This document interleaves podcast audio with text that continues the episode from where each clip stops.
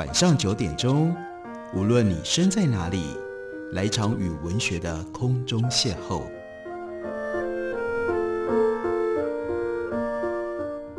杨照谈书，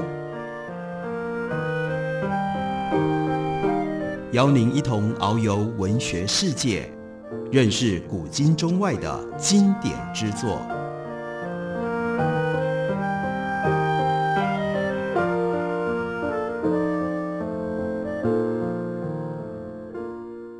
各位听众朋友，大家好，非常收听杨照谈书。本节目以台北广播电台 FM93.1 每个星期一到星期五晚上9点为大家播出，我是杨照。在今天的节目当中，要为大家介绍的，这是麦田出版公司的新书，从英文翻译过来的，英文原来的书名叫做 Taste of War， 中文书名是《战争的滋味》，它的作者是 Lizzie Collingham。 正如这本书的标题所说的，这是从滋味，从食物的角度去解读第二次世界大战。我们在讲第二次世界大战的时候，当然知道牵涉在其中的因素非常非常的多，但是这本书专注的来看，因为和食物有关系的生产经济社会的组织，因而造成了无可避免的战争。像是在日本，农村的地位以及农村在这段时间当中粮食生产上所遇到的各种不同的问题，跟日本军国主义的崛起到最后发动战争有非常密切的关系。在书里面告诉我们，30年代日本逐渐壮大的孤立主义跟激进的国家主义都和农村有关系。这个时候高压的集体主义伦理支配着社会关系和政治思维，拥护民主体制的人士被大众指责为自私的个人主义分子，同时这种民主体制的思想通常是在城市里面蔓延兴旺，相对的在农村就把民主体制以及强调民主自由的大正民主时期的这种思想视之为是破坏农村甚至是危害国家利益的一种趋势跟潮流。国际主义以及寻求和其他国家建立开放经济关系的主张也就被他们视之为是背信忘义的追求自己的利益，并且背叛了国家的政治。西方自由主义并不是日本传统所能够接受的，所以在越来越保守的社会风气底下，就被认为是一文不值的。这种思维在某一些农村当中尤其根深蒂固，当地的家庭要把孩子的性格培养成遵守所有的集权要求，包括武士道都还在这里面发挥极大的作用。而武士道就是要求你必须要完全忠于你所受到的命令，忠于你的原则，这些甚至比你的生命还要来得更加的重要。你必须要轻蔑生命，你要不怕死，所有这些精神都是在农村被培养出来。而到后来，在这段时间当中，日本有3/4的政治人物来自于这种唯命是从的农村背景。接下来我们看到1930年代日本的农村振兴运动更加深了墨守成规的风气。这项农村振兴计划无疑展开了土地所有权重组的痛苦过程，所以它事实上还是一番土地改革的制度上的变化，地主的地位被挑战，反观一般的农家更是被要求加倍投入，并以有限产出无限。而政府呢，替底层的农民提供训练，示范更有效率的土地规划跟农耕的技术，对于女性也要求她们要更有效地利用时间，还要她们确实记账，从事家庭手工业，还有呢精简厨房用度。日常生活的每一个面向都牵涉到村庄再造，根据政府的说法，也就关乎整个国家的经济健全。透过各种农业协会啦、合作商家、青年会、妇女组织等等来传递这些讯息。到了1937年，这个时候工业经济复苏，稻米跟丝绸的价格随之上涨，日本农村脱离了经济萧条的深渊。这个时候对于国家为何会面临危机的理解就出现了转变。日本这个时候已经进军中国的满洲，并且成立了满洲国。接下来因为国际联盟调查侵略满洲的行为，而日本愤而退出国际联盟。到1936年举行的第2次伦敦海军条约要限制日本海军舰艇的吨数，以及英国、美国在东南亚实施保护关税等等这些事件，就使得日本注意到开发新市场和拓展领土的需求。在这个时候1937年7月就爆发了中日战争，在日本的农村焦点就从振兴，因为开始打仗了，就转移到动员上。政府传达的讯息并没有改变，一般农家仍然应该要辛勤的劳动，并且以有限产出无限，只不过现在底层农民他们奋斗的目标是维持家计，而不是打造未来的繁荣。参与农心振兴运动的农业工会跟商业合作社就更进一步介入，加深了国家对于农民生活的干预。也就在1937年，日本跟中国开战，就接下来鼓励移民，要希望日本的农民呢可以移居到朝鲜或者是移居到台湾去。就像德国的东方总计划设想要建立一个现代而且富有田园风情的德国社会，日本的满洲移民计划所想象的是一个理想日本农业社会的愿景。到满洲拓垦的农民生活在几个农业社区所组成的网络当中，每一个农民分配到的家畜数量一致，整个农村呢利用最先进的农耕技术同心协力耕种作物。这项计划实行了20年之后，在满洲日本人的人口预计可以达到占 10%， 一成。如此一来，这片殖民地就被日本国给同化了。在这个时候，这些农民也将具备有另外一个身份，那就是叫做在田地上、在土地上的义勇军，然后可以替国家来抵御俄罗斯、苏联可能发动的攻击。日本的计划在满洲国并不像德国进行的那么样的偏激，他们没有要灭绝当地的人口，但是在这样刻画的如同田园诗背后的现实却同样的残酷，而且对于中国农民同样造成非常严重的影响。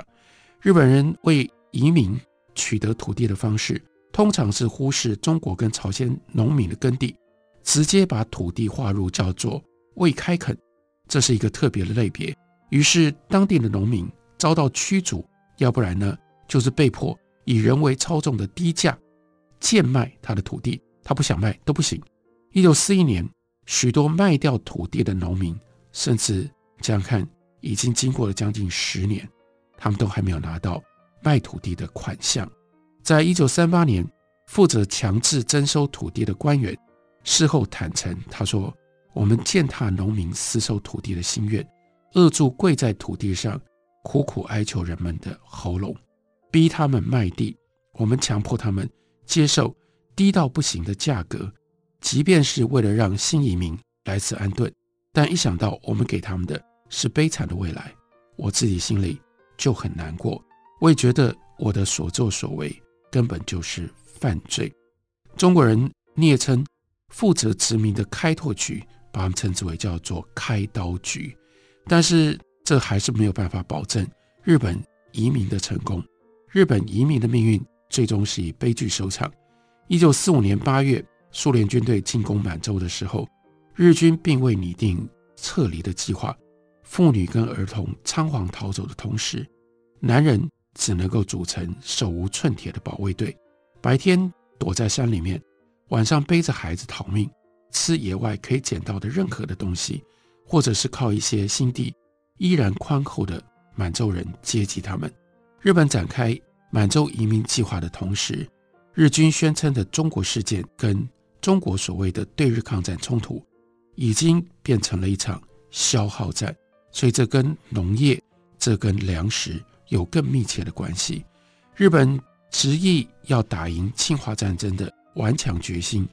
无疑就等于是把国家放在西方列强，例如说美国、英国跟荷兰的对立面，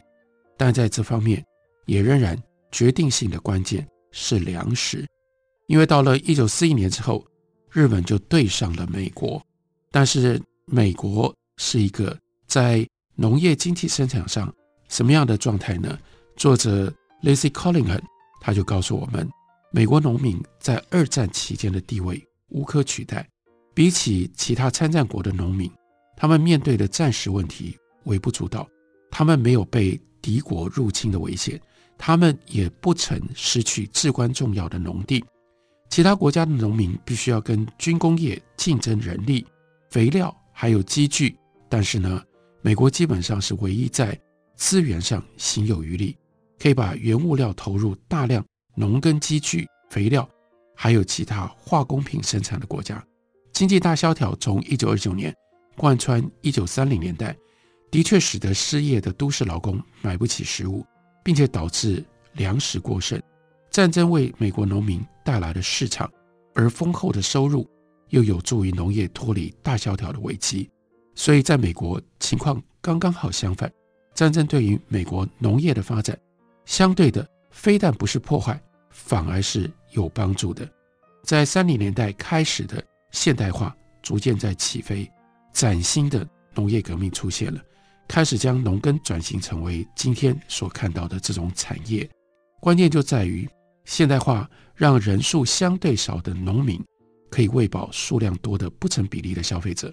美国的农业在战时蓬勃发展，意味着美国不只能为庞大的军队跟人民提供充分的粮食，还能够喂饱苏联、中国跟大英帝国的士兵和人民。这是战争最后决胜负的真正根底的关键。日本的农业状态和美国的农业状态完全不成比例。这是《战争的滋味》这本书提供给我们看待战争的一个新的角度，一个不同的角度。我们休息一会儿，回来继续聊。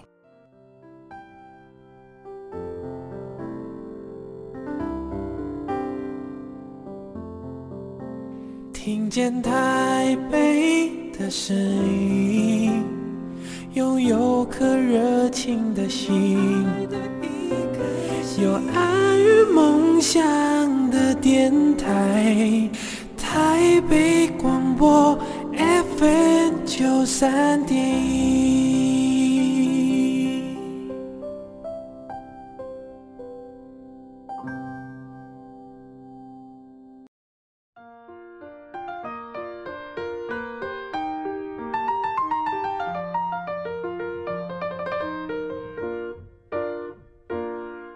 感谢您继续收听《仰照谈书》。本节目台北广播电台 FM93.1 每个星期一到星期五晚上9点为大家播出到9点半。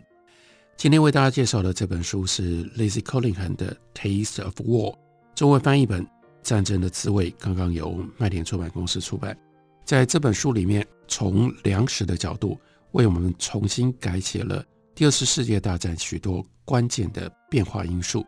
让我们看到在战争当中粮食有多么样的重要。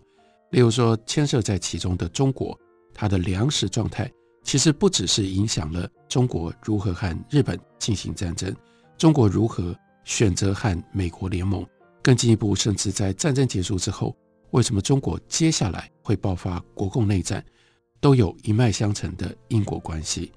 1937年，也就是爆发中日战争的那一年，国民党面临的情况跟1941年的苏联非常非常的类似。被迫撤退的国民政府放弃了首都南京，逃到西南部四川省的重庆。隔年，日军占领中国东部，其中包含了东部沿岸最富庶的区域。国民党呢，失去了海关关税这项主要的收入来源。1940年，日本又攻下了肥沃的湖北平原，打下了武汉。自由中国，也就是国民党还能够领导的中国的区域，失去了20%的产稻区还有60%的小麦种植区。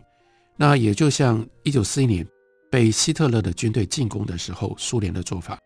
这个时候中国大费周章撤除重工业设备，其中大多被装上驳船，顺着扬子江受尽了敌人的猛烈炮火。尽管如此呢，国民政府不得不被迫抛弃了大部分的纺织厂和消费品的制造工厂，所以在经济上面受到非常非常严重的挫折。西南部地区的工业基础当然不可能可以发展到供应军队充分武器的水准，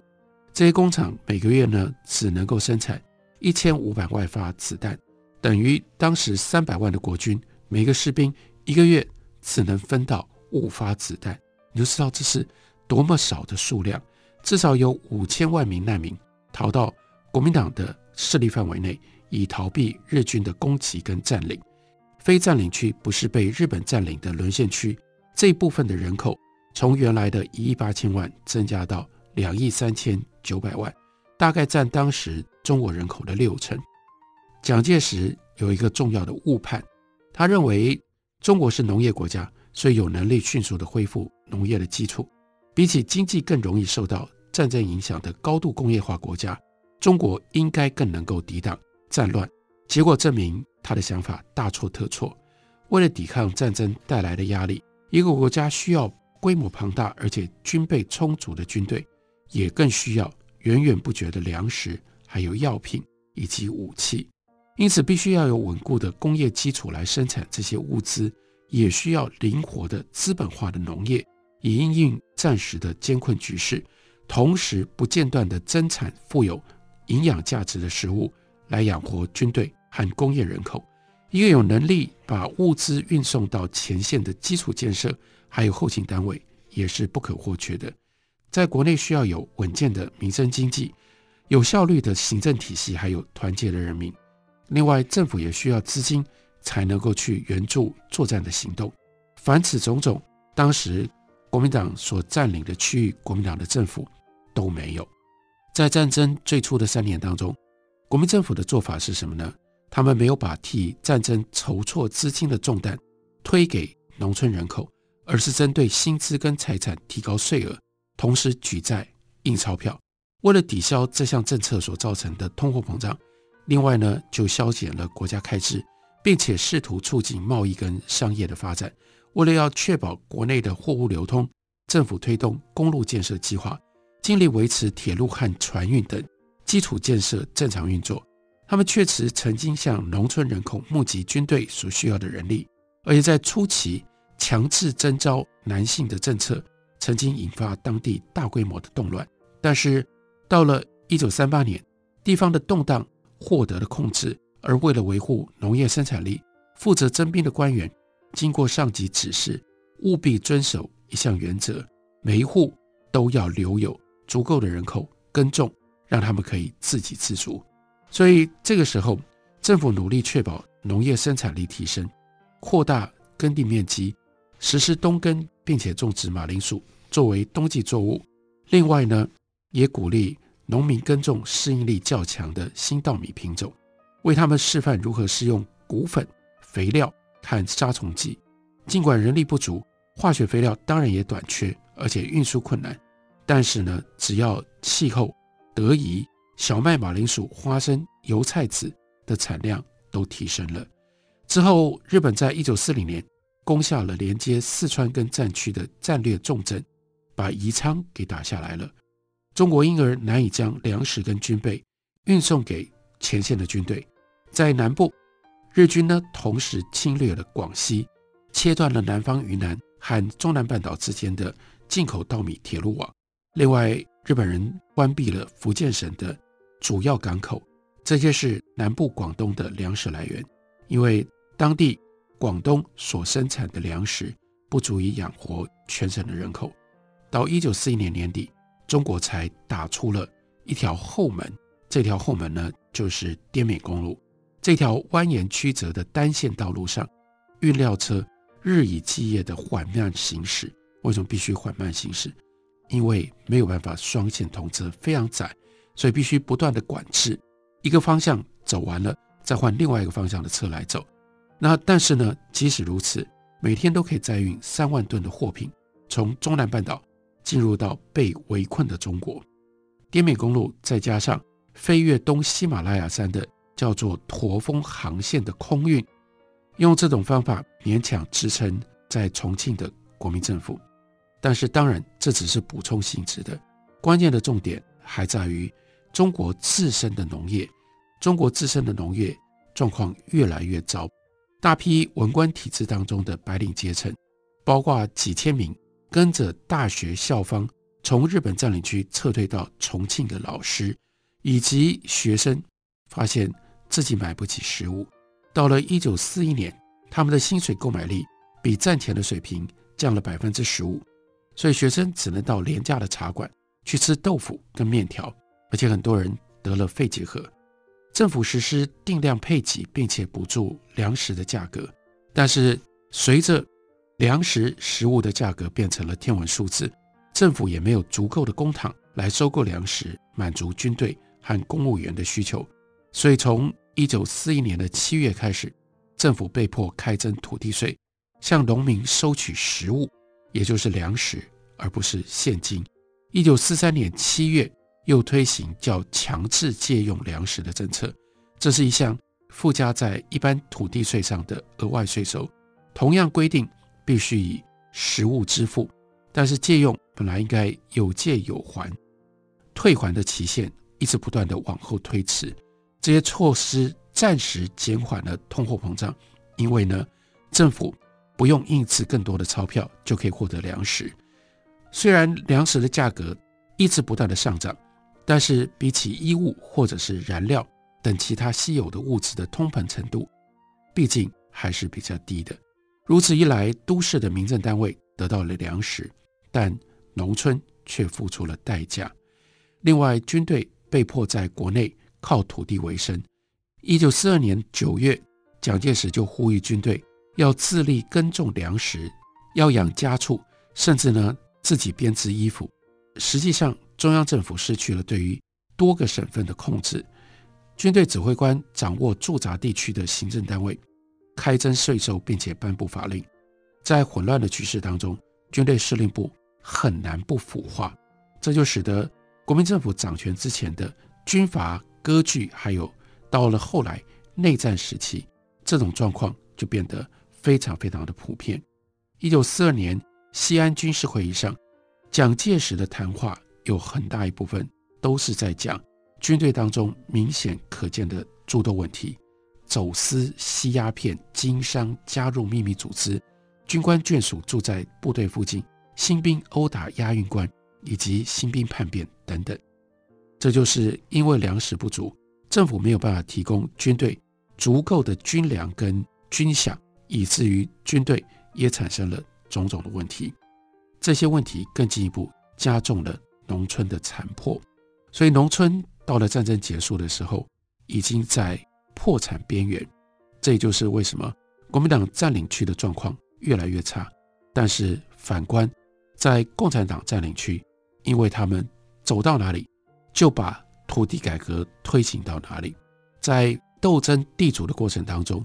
不只是取得了农民的支持，更进一步使得农村农业的生产可以得到更高的动机，因而维持了不只是农村可以温饱，更进一步就可以让八路军、新四军这些共产党的军队有了从对日抗战当中一直到战后维持他们的规模跟战力。所以从这个角度来看，我们可以更清楚地看到，战争从对日抗战到国共内战，粮食还有各种不同的土地制度，它所产生的重大效应。感谢你的收听，明天同一时间我们再会。